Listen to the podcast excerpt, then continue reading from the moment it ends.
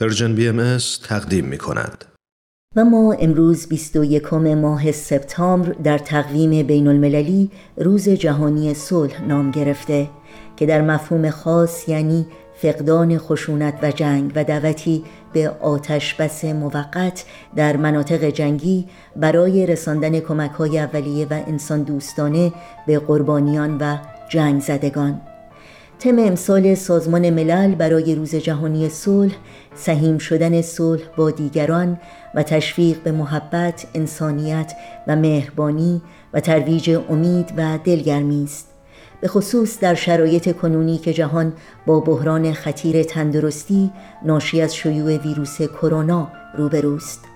در آین باهایی نیز واژه صلح مفهومی عمیقتر و هدفی والاتر از صرفاً فقدان جنگ و خشونت داره.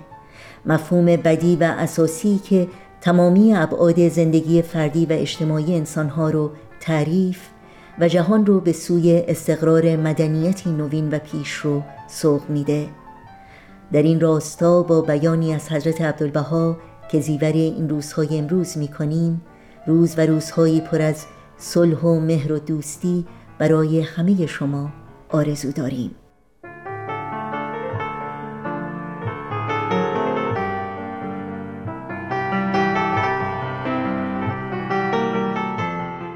اول باید صلح و سلام بین افراد انسانی تأسیس شود تا منتها به صلح عمومی گردد.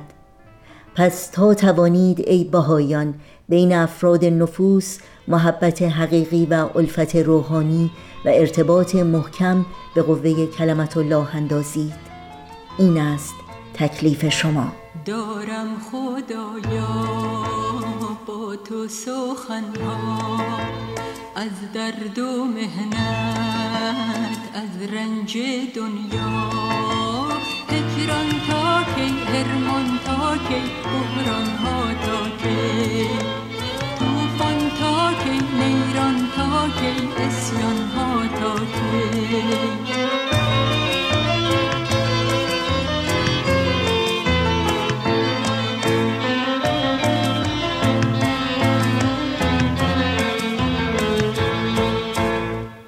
ابر تیره آخر خدایا کی می گریزد از صحن دنیا.